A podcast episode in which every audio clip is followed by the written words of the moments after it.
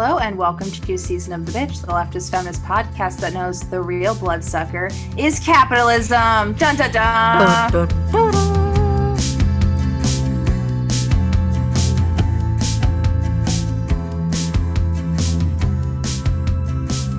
Today we have Zoe, Laura. Hope and Julia. I always do that. I just want to say, I was like, I don't know when I'm supposed to say my name, and I like wait too long. So We're like I the love it. Mickey Mouse Club. Exactly. There- it always reminds me of um, is it in Hairspray where they're like, I am Tammy. yeah, yes. oh my god. they're like something roll call. That's us. Um, Sorry, I'm trying That to find us. this thing. Hold on. Hold on. I just wanted to get us in the mood. Hold on. Okay.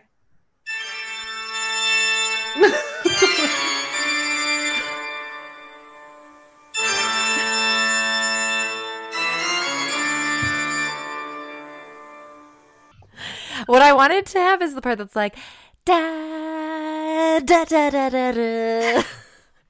But it didn't quite get there, so we could know. just you could just do it. That was a pretty good That was recreation. really good. I mean, I liked the beginning part of it too. It was just the the organ was nice. It was I do love a good organ. yes. So do vampires. Um, wow, so true. So, as you may have guessed, and as you may know, because it's now October, it's spooky season. Yeah. Yay!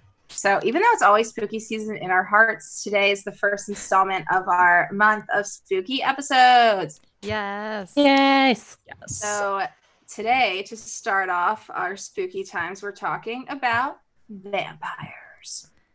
As Daddy Marx himself was pretty enthralled by the connections between capitalism and vampires. Um, in Capital, he wrote in Das Kapital, he wrote, Capital is dead labor. That vampire like only lives sucking living labor and lives the more, the more labor it sucks. Exactly. Of course, we're going to be talking about Buffy uh, a bit in this as well because we must. And I just wanted to start out with a caveat and major asterisk to everything that we say about Buffy, which is that Joss Whedon fucking sucks. And I'm so mad he's the one who created Buffy.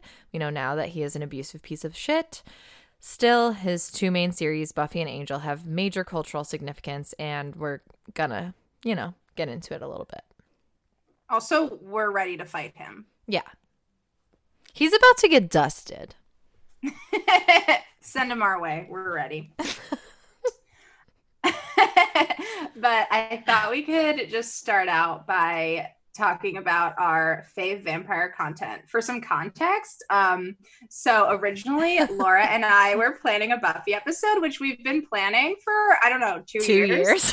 like as soon as within like two days of Laura and I meeting, um, Laura convinced me to buy matching Buffy t-shirts. yes. and that's when I was like, I guess we're just friends now. Um, That's right. And yeah, we've been talking about it ever since, but because apparently not the whole coven has seen Buffy, so we're expanding it to the wider vampire community. Yeah. Apparently, I feeling think you called need out. to say allegedly. Allegedly, I mean, literally, everyone was like, I either have seen like one episode or I've never seen it all, or it's been a really long time. So we were like, okay, gotta gotta do something else. so yeah, I don't know. What are what are y'all's fave vampires or vampire medias? okay, so my vampire love started with Twilight. Um, I only started watching Buffy when I was in grad school. Uh, so that's a that's a newer one for me. So, but I freaking love this the Twilight series.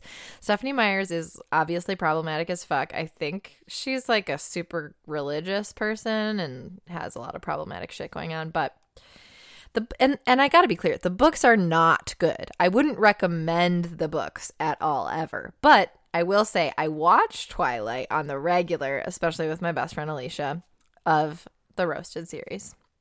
Um Alice Cullen was one of my first gay crushes and I, you know, stand by that choice for myself. and um in grad school, Buffy became like a full on lifeline for me. And we're definitely going to be talking about Buffy more, but I specifically um, loved, first of all, obviously the character of Willow, which I think most people know my handle on Twitter forever since grad school, which has now been like four or five years was is socialist willow. And so i freaking love willow but she's a witch not a vampire. But my favorite vampire character in buffy is the character of spike who in my opinion is nb and was a vampire character that i just freaking loved. Um cannot care less about angel to be quite honest. Other favorite things about vampires. They're connected to bats and bats are the best. Oh, I do love bats. yeah bats are just as important as the bees they are a nighttime pollinator. Seriously, any of you fools who are like, save the bees, but then you're not also out there being like, save the bats, well, that's messed up. Maybe you should rethink your diurnal tendencies.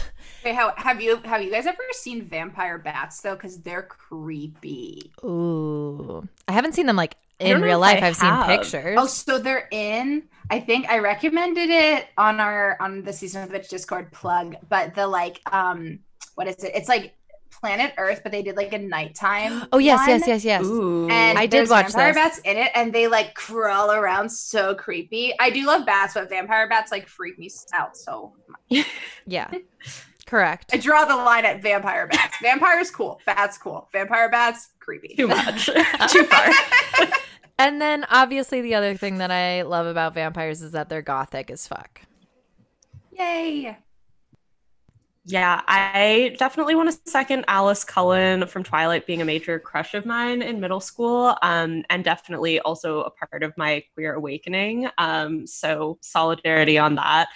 Um, in terms of other vampire stuff in high school, I got really into True Blood, which is like a pretty campy show that I it's sort of like I think it came out during the Bush era and it sort of uses like vampires as a metaphor for like LGBTQ rights. It's like there's the Christian right, which is super anti-vampire. Um, it's not a perfect metaphor because like the vampires do actually kill people as opposed to like queer people who are not actually dangerous to straight people. But anyway, um, I just always have thought that that's like a really interesting use of vampires as like, I guess just sort of this like thing or part of society that might threaten and ultimately destroy capitalist patriarchy. Um, there's also this show that I really think, even though I've not watched very much Buffy, I think Buffy fans would really like, which is called Being Human. Um, it's about a vampire, a ghost, and a werewolf who are roommates. Um, and of course, I have to mention Marceline, the vampire queen from Adventure Time. Oh my Yes. god, yes. Ugh, I relate to her Just- on a yeah, I love her so much. um, I guess like overall, vampires are interesting to me, partly because they live forever. I think like being immortal is really interesting, and I think Mhm. that that idea just like lends itself to a lot of interesting explorations of like. I guess one, how depressing it would be to live forever, but also like how it could be interesting to just live for a super long time and see all of these changes in history. Um, I feel like vampires totally have to be historical materialists because they've just been around for so long and like seen all of this history play out. And I feel like they just really get like human history in a way that a lot of humans don't because they haven't gotten to witness all of it. Um, I also find vampires interesting because as they're like one of the monsters that really uniquely needs to like hurt other humans to survive, but they also are very human. Um, right. and so I feel like they always like good vampires, ha- well-intentioned vampires, have to spend a lot of time exploring how they can get around that and survive without hurting other people. And I think figuring out how we can all survive without hurting anyone else is a key part of socialist feminism. Um, so I like that that's often something that vampire media explores as well. Mm. Wow, amazing. I love this question. This was so fun to think about my introduction to vampires. Um, so when I was younger, I was very into Interview with the Vampire. Um, and it was so like brooding and romantic and dark feeling. And then since everyone was talking about this too, I think on re- upon reflection that this was part of my sexual awakening and that I fell for a guy who was bad news and had questionable morals but was also very hot. Vampires are hot, canonically Yes. hot. Yeah. Yeah, that's like Except in the 1931 Dracula, which I did watch today. No, he is. He is not. He is not. Oh my god, I have to look up a picture of this now. Yes. Who is it? Who's the actor? Do I we mean, know I'll him? send a pic. I don't know. It's I do know, and I cannot currently place the name because I, I can't. But I've known the information at a point in time. um, Alice. The He's, like, Bella, famous. Bella Lugosi. Bella Lugosi. Yeah, that's who it is. Oh, okay. How did you say it, Laura? Bella Lugosi. that makes it sound more like it's something you order at a restaurant. Um, but I'm here for it. Um, so hot, exactly, hot. Bella Lugosi. um, but I do have to say, I never got into Buffy. Uh, I tried to watch an episode because my very good friend who loves Gilmore Girls as much as I do was like, "You have to watch Buffy next. You're gonna love it." And I watched like an episode and a half and was like, "I don't, I don't get this. I think I, I missed my window to really love it, maybe." Mm. But I don't know. You, huh? fan fact: the writer of Gilmore Girls would like watch Buffy while she was writing Gilmore Girls. Yeah. So there is definitely a connection there. Just, just fan fact. I saw I her speak it. once, and she told me. Yeah, I mean there are a lot of like parallels between the two. I think both featured those little when when girls would teenage girls would like part their hair in the middle and then put two clips, one on either side, really close together. I think Oh, both they- shows featured that. they were the same like era of fashion. Yeah, that's true. Um, but yeah, anyways, I also never got into Twilight because I just remember hearing that there were religious undertones, and I was like, "Oh, gross! Ugh. This is weird. No, thank you." Yeah, no, I mean that's again the appropriate choice. I really can't advocate for it. I just do love to like watch it for the humor of it at this point. Yeah, just to be clear, I also don't support it. Um, I'm embarrassed for myself that I had a crush on Alice Cullen, but No, she's she's truly good. She's canonically good. Okay, so That's for true. those of you keeping track at home, I should feel bad about not liking Buffy, but I should not feel bad about not liking Twilight, right? Correct. That's- well, I just I want mean, to know the right amount of shame to feel. No. Roasted. Oh my god. We shouldn't judge. You can have your own taste. Well, what I will say is when I first tried to watch Buffy, it took me a few episodes to get really into it and then I rewatched it and I loved it a lot more. But that's because you get into like the campness of it. There is something to it that's like tongue in cheek. Um so it definitely is not for everyone. You know what would be really great is a show about vampires where one of the vampires is trying to pressure the other one to watch Buffy. Would be really funny. yes i'm so into it let's re- directors uh netflix get at us hope has the perfect idea it's going to be season of the bitch the movie. This Yes. part of our script. yes, Yes. I'm ready. The vampire's like, no, just come on, give it three more episodes. You have eternity. What do you have to lose? exactly endless content for endless time Yeah.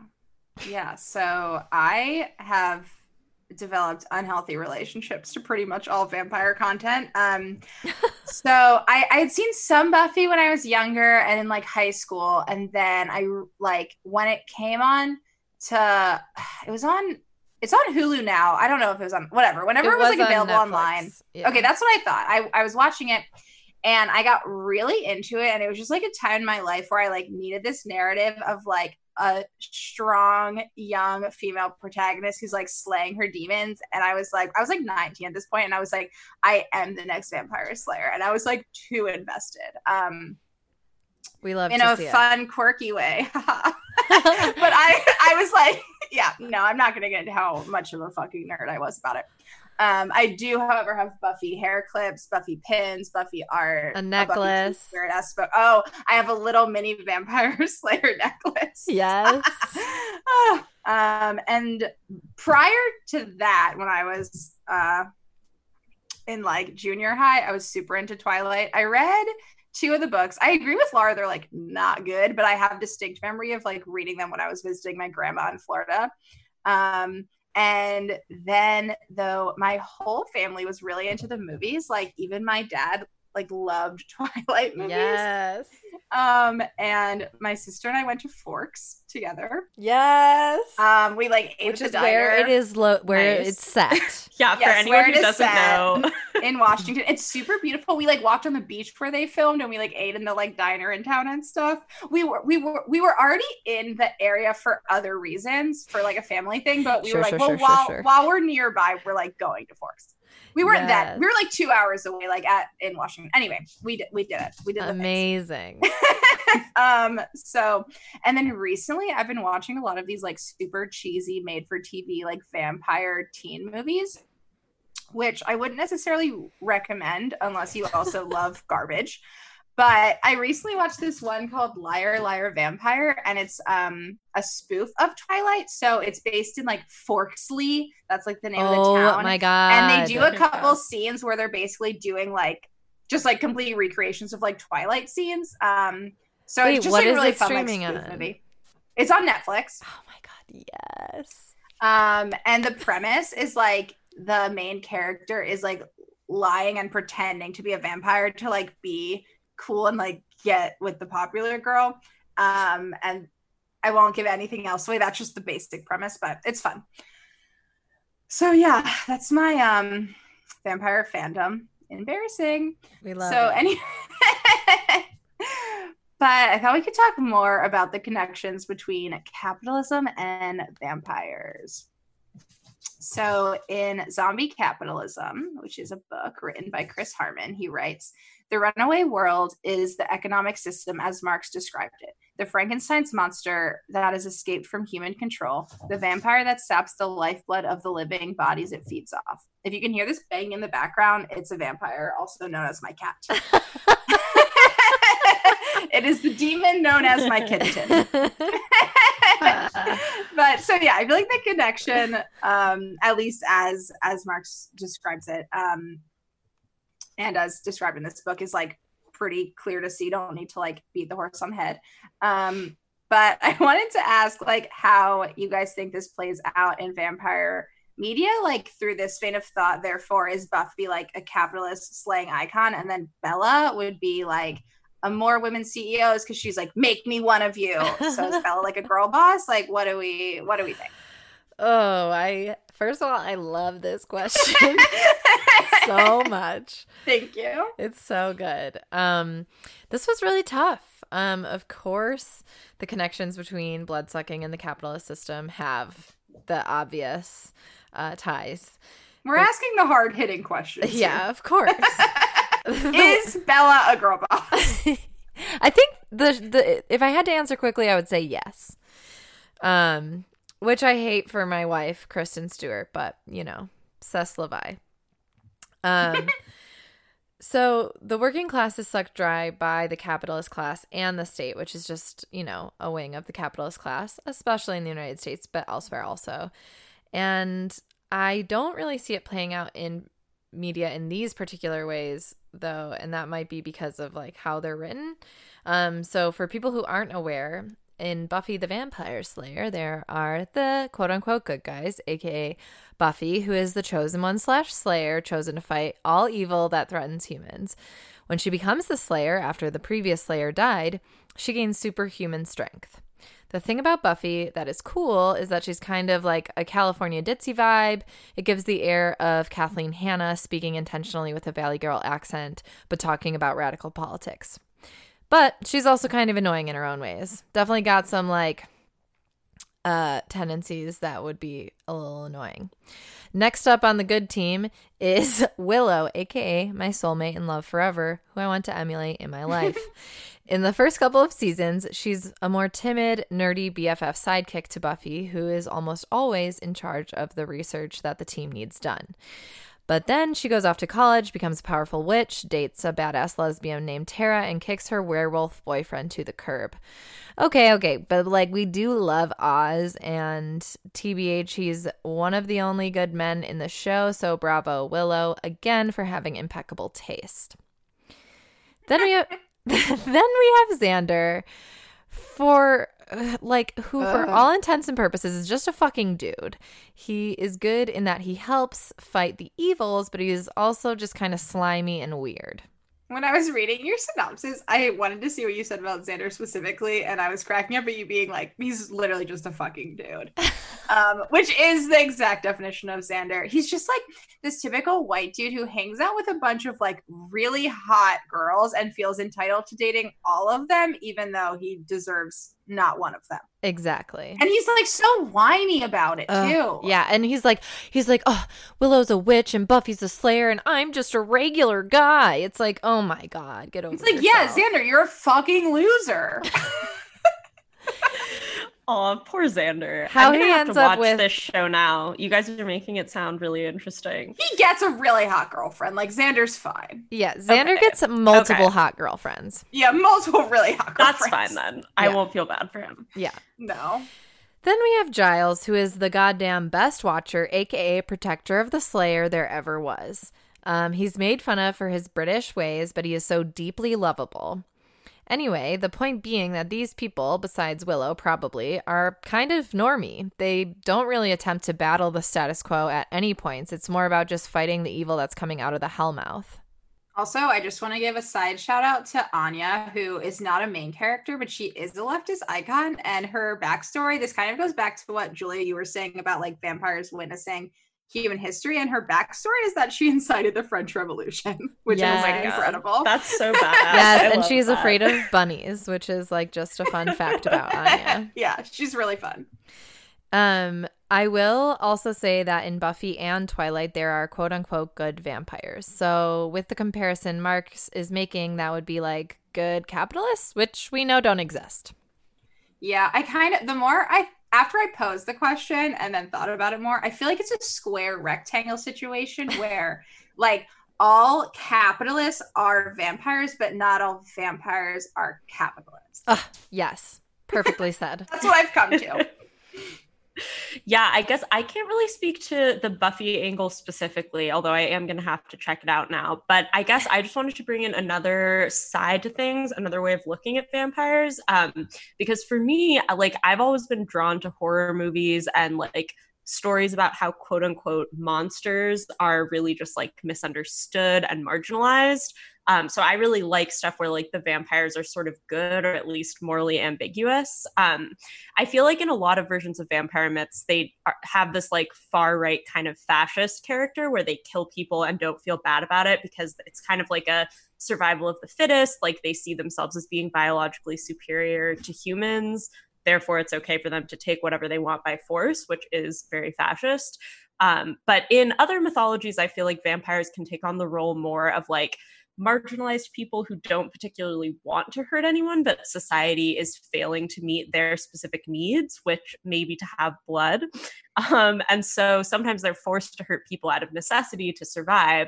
Um, I'm thinking of movies like Girl Walks Home Alone at Night or oh, Let I the Right love One In. movie. Yeah, it's so so good. I actually really I want to rewatch it. Like this episode is making me want to rewatch it. Um, Yeah, But- I forgot about that when I was trying to like list vampire content, but that's a very good movie.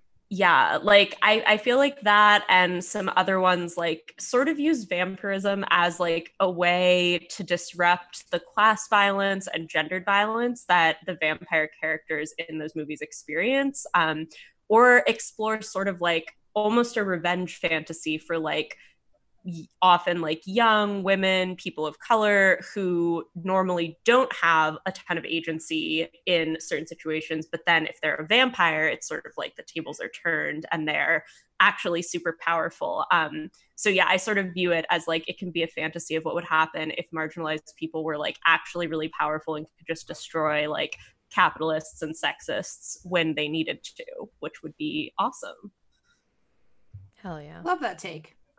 Oh, is this me? Yeah, go for Sorry. it. Yeah, I think you're blue, right? yeah, sorry. okay, no, no, sorry. Long time listener, first time caller. Um, So to me, uh, there's this great question about vampires too. How do they decide who to kill and just like eat their Ooh. innards and maim, and who to turn into other vampires? Yes. That is a great and question. I really love taking metaphors too far. So perfect. can we extrapolate that to capitalism? Obviously, we all too? do. Yeah, it's the best. um, can we extrapolate to capitalism too that more must be created to survive and sustain itself? Mm. And so, like, and what if you wanted to be a vampire and they're like, no, you're too annoying. We're gonna eat you. Like, what if you actually wanted to become a vampire?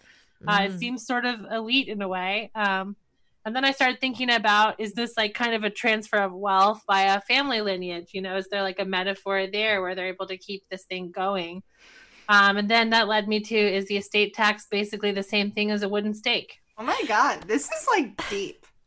I'm so here for this. This is some Yeah. I- Scorpio no, I level love it. shit. I love that. I also do really feel like that's how it shows up in Twilight specifically. Like, I think they explicitly say at some point, like, oh, you know, when you live forever, it's really easy to just like accumulate wealth and like, oh, and also because they don't eat, I guess. So that's the explanation for how they're like super rich Right. with, without having to work necessarily.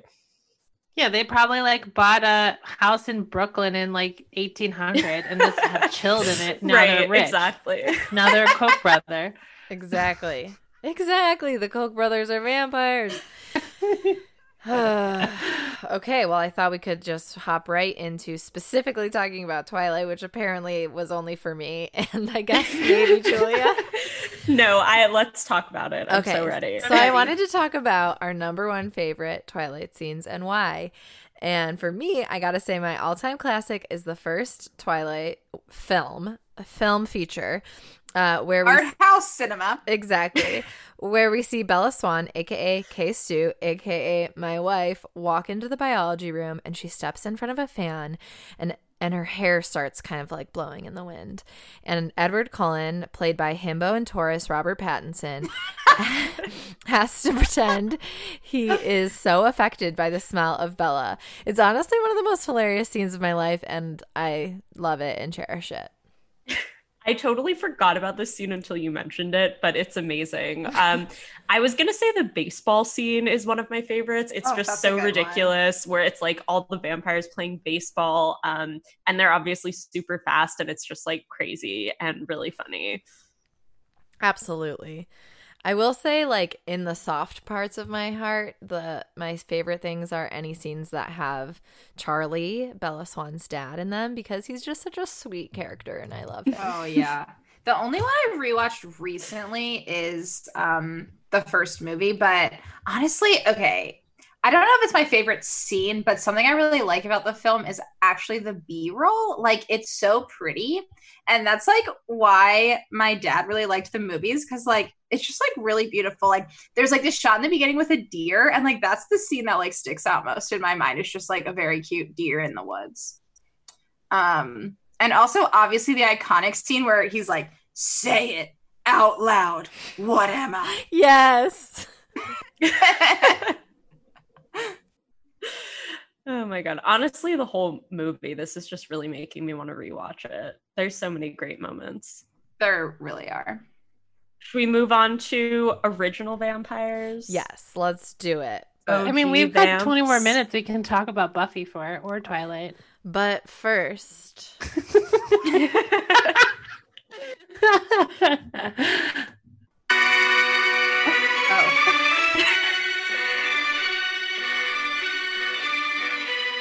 there we go.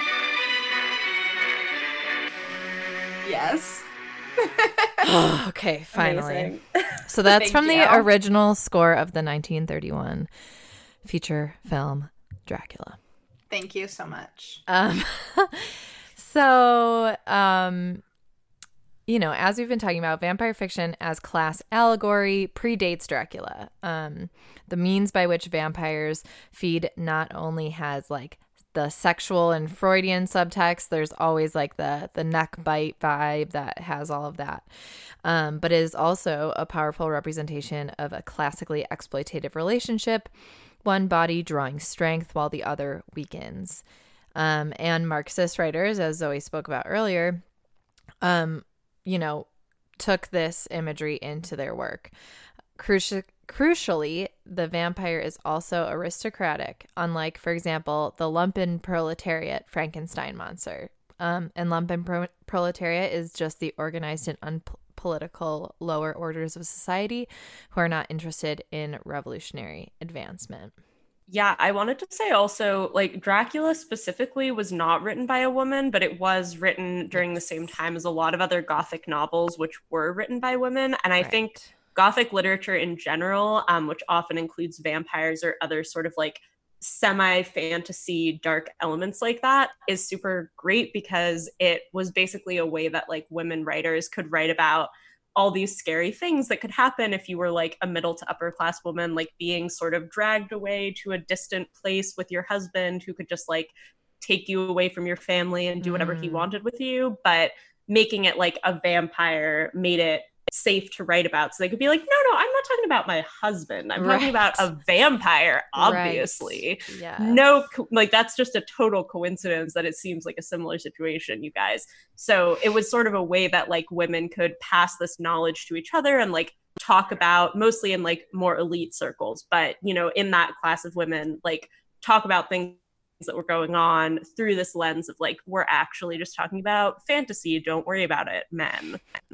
Exactly. Exactly. Um so in in the same era, uh there was another book or it was a novella called Carmilla.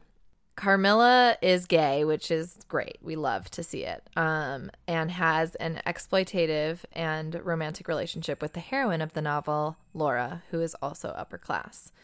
For night to night sustenance, she feeds on local peasant girls, victims who at one who she at one point dismisses as worthless and expendable. Um and yeah, we just love to see some gay vampires in the canon. And so I wanted to read a gay excerpt from Carmilla. Um it's it says Sometimes, after an hour of apathy, my strange and beautiful companion would take my hand and hold it with such a fond pressure, renewed again and again, blushing softly, gazing in my face with languid and burning eyes, and breathing so fast that her dress rose and fell with a tumultuous respiration. It was like the ardor of a lover. It embarrassed me. It was hateful and yet overpowering and with gloating eyes she drew me to her, and her hot lips traveled along my cheek in kisses. And she would whisper, almost in sobs, You are mine, you shall be mine, you and I are one forever. Then she had thrown herself back in the chair with her small hands over her eyes, leaving me trembling. Uh, so gay. So, So, gay. Amazing. Um, and then, of course, I would be remiss if I did not mention the web series called Carmilla, starring Elise Bauman and Natasha Negovanli- Negovanlis. Negovanlis. Um, and it's loosely based on the aforementioned novella. Um, there's also a feature length film called The Carmilla Movie, which came out in 2017 and is essentially a continuation of the web series. Uh, in preparation for this episode, I rewatched it today, and I must say it is some of the best queer content I've ever seen. Everyone is gay, even the ghosts. There's non binary characters, vampires, vampires who become human, vampires who become human but give up their human lives for the ghosts to be at peace. You truly love to see it. Everyone is queer and generally femme. There's a ton of different queer relationships and dynamics throughout the movie, including domestic struggles, desires, and conflicts with your boo's ex, who may or may not be happen to be some sort of demon of the nightmare underworld. I personally would like to offer it up as a great spoopy gay film for the season. And also, there may or may not be a queer sex scene involving lots of Victorian era clothing, and it is so steamy and good. it is so steamy. I also watched it today upon Laura's recommendation and sharing of the link. Um, and also, just shout out in the end credits, there's a song by Muna, which is like one of my favorite queer bands. So I was like, the movie was already great, and then it hit the credits, and it was like one of my favorite songs, and I was so happy. Yes, it's true. And it's like a song like written about um like coming out as a queer woman. So Mhm. amazing. Yes. Everyone's gay, even the ghosts would be a really good book title. I know. I really love that. I love that so much. I really, I need to let y'all know I was very into writing these weird synopses of these things earlier today. So I'm glad You that have you a future as a queer horror reviewer. Um, so in addition, when we were prep- prepping for this episode, Hope had said that she was watching Loved Lovecraft Country. And so also today on my deep dive into this topic, I was like, I'm going to watch three episodes. Um, and so, from what I can tell so far, this isn't really about vampires explicitly, although there are some monsters in the story who are unable to stand light, similar to vamps. But this is like a fantasy horror genre that pulls to light the extremely racist writings of Lovecraft and soups it up in like 2020 mode. Um, I guess what I mean by that is like it it's it at least seems to have awareness of the racial dynamics and is pointing to it specifically, like spotlighting it. Um, but I wanted to know, Hope, what your thoughts were on it because I know you've been watching it. Oh my gosh, so funny you should ask. Um, I am really enjoying the show so far, and I may have mentioned it in our group chat at Timer 50. Um, you might say it's my Buffy. Yes. Uh, we just need to bring on another host who loves it as much as me so we can get matching t shirts. I need this in my life. I'm ready. Um, Honestly, I love it so much so far. Like I'm very invested in it. I'm going to keep watching it. I I haven't also- watched it. Oh, but Oh, I sorry. trust you, and I just like friendship, so I would still get matching T-shirts. Yes. I was gonna say I also haven't watched it yet, but I'm planning to because like I love all the people that are involved with making it. So Ooh. like signs point to me liking it. It Yes. can still happen. We can I'm just get the also listening to a t-shirts. great yeah, we can, we can also just get the t-shirts. Yeah, I'm getting everyone the t shirts. I just ordered Yes. them. Um, Oh my god. They're gonna be there tomorrow. Um, but anyways, uh, I'm really excited about this show. I love it. I think it has a lot to say. Um, but so the monsters are taken, as Laura said, mostly from the writings of H.P. Lovecraft, who is like a racist and liked eugenics and was just a creep all around. Mm. Um, so in the first episode, there are these monsters called the Shoggoth, and they're creatures that eat blood and flesh. Um, and they can turn other people that they bite into Shoggoths, also kind of like werewolves or vampires. Um, but she's right that the light kills them. Um, and then there are like these creepy people who are in charge of the Shoggoths, and uh, the whole show takes place in the 50s. Um, broadly, I love in the show that the racists are scarier than the gross, terrifying Yes. monsters. Yes. Um, and you realize like they can defeat these creepy vampire like monsters, but the racists are just everywhere. yes. Um, and particularly in the episode about sundown towns, they show um, that you know how scary it is at nighttime, how dangerous it is for Black people, and you feel the combined horror of the real danger, but then also just the white people who are out to get them. Mm. Yeah, I totally agree that that has been the thing that has been so powerful about it and also the I would say that the first two episodes were the hardest for me to watch because um there's a sense of powerlessness um Yeah. and particularly because you know how big and how scary it is for anyone living in Jim Crow era, anyone living in the world in the United States today who is black, right? We see people getting killed in the streets now and but then it was like even much more widely accepted by anyone. And it it is it's really hard to n- see them not be able to fight back and then like, you know, of course, more unravels and that doesn't that doesn't end up being their tale. So it's I'm excited to continue to watch it.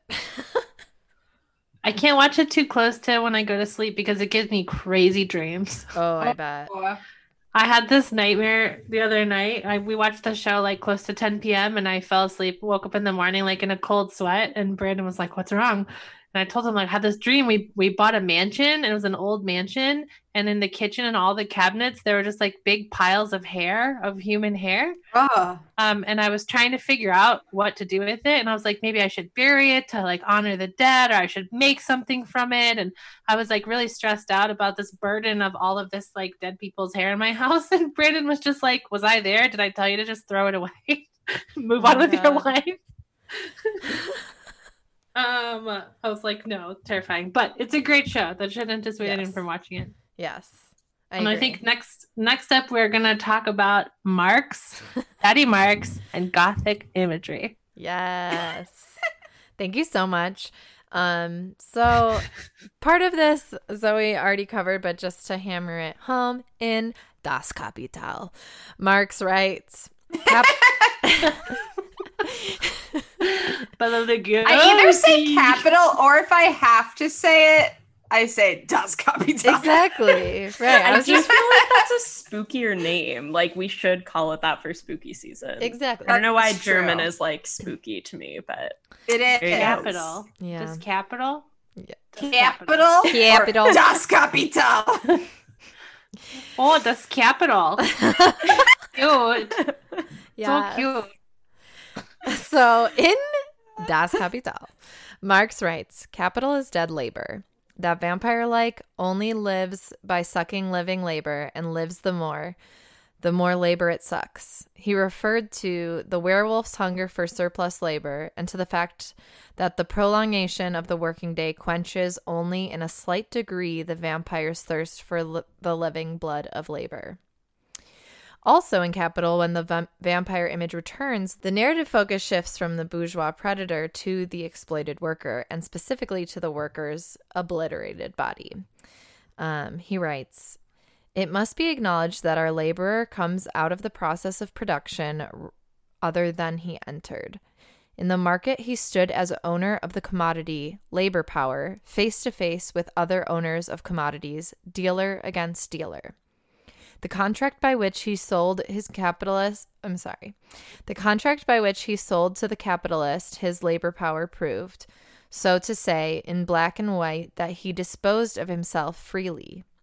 The bargain concluded, it is discovered that he was no free agent, that the time for which he wa- is free to sell his labor power is the time for which he is forced to sell it.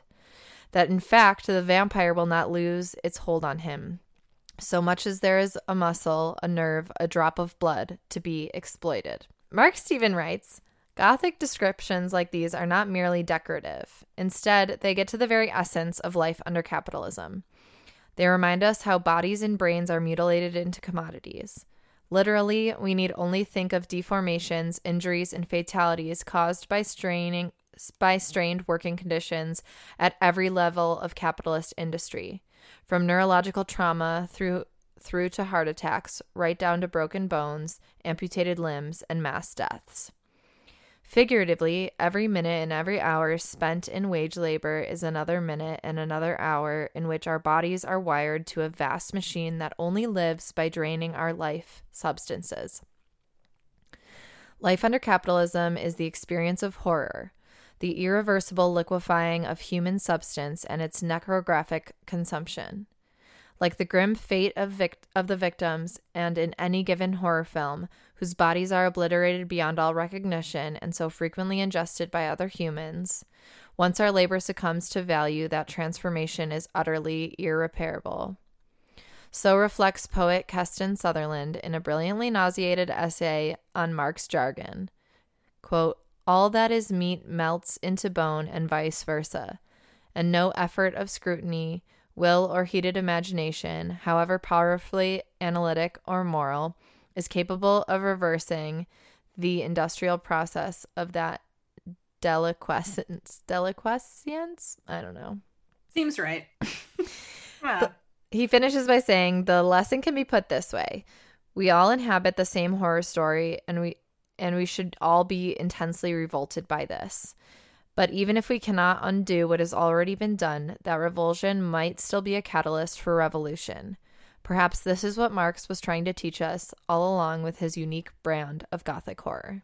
Oh yes, amazing. I I love that, especially the this part about like meat melting into bone. That's just very um horrifying, but I feel like really captures like something essential about capitalism to me.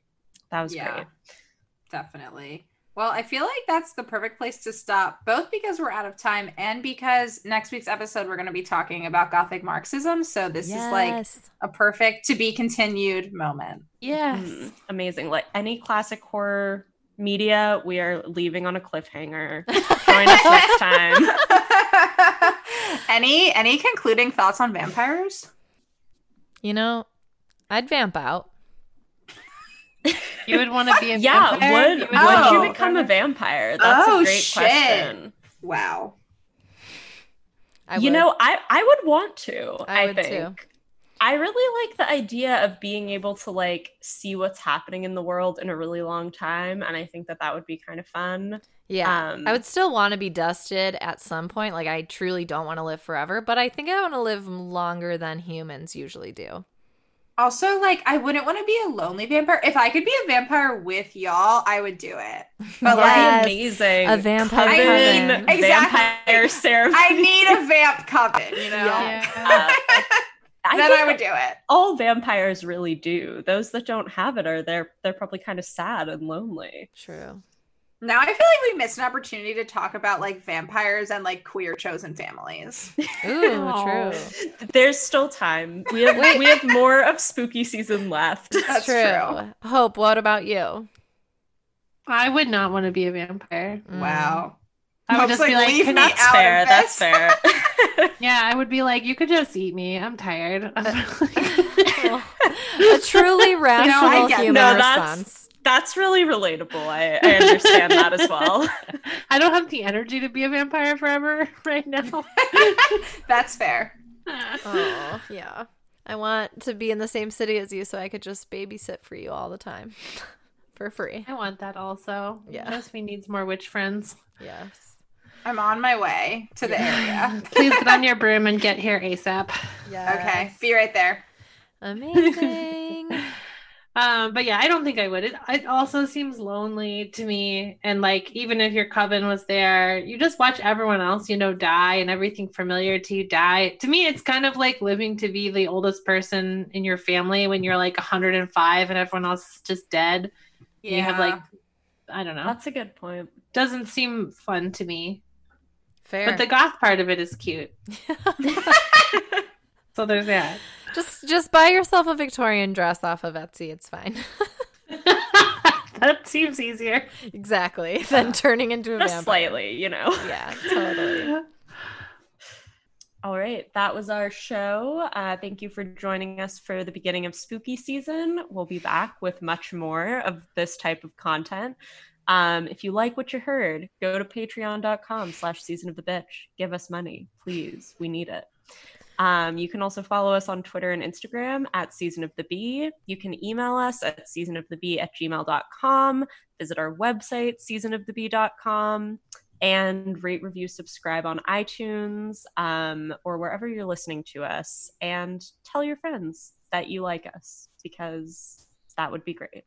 We love we Um, love to be loved by you and your friends. Yes, We do. and we would love if you if you do sign up for our Patreon. We have a Discord, uh, which is just a wonderful space on the internet, especially in these dark, dark times. Um, and we would love to have you join us there.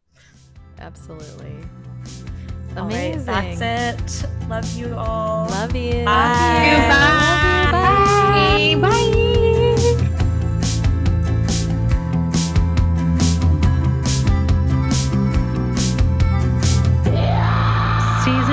Bitch.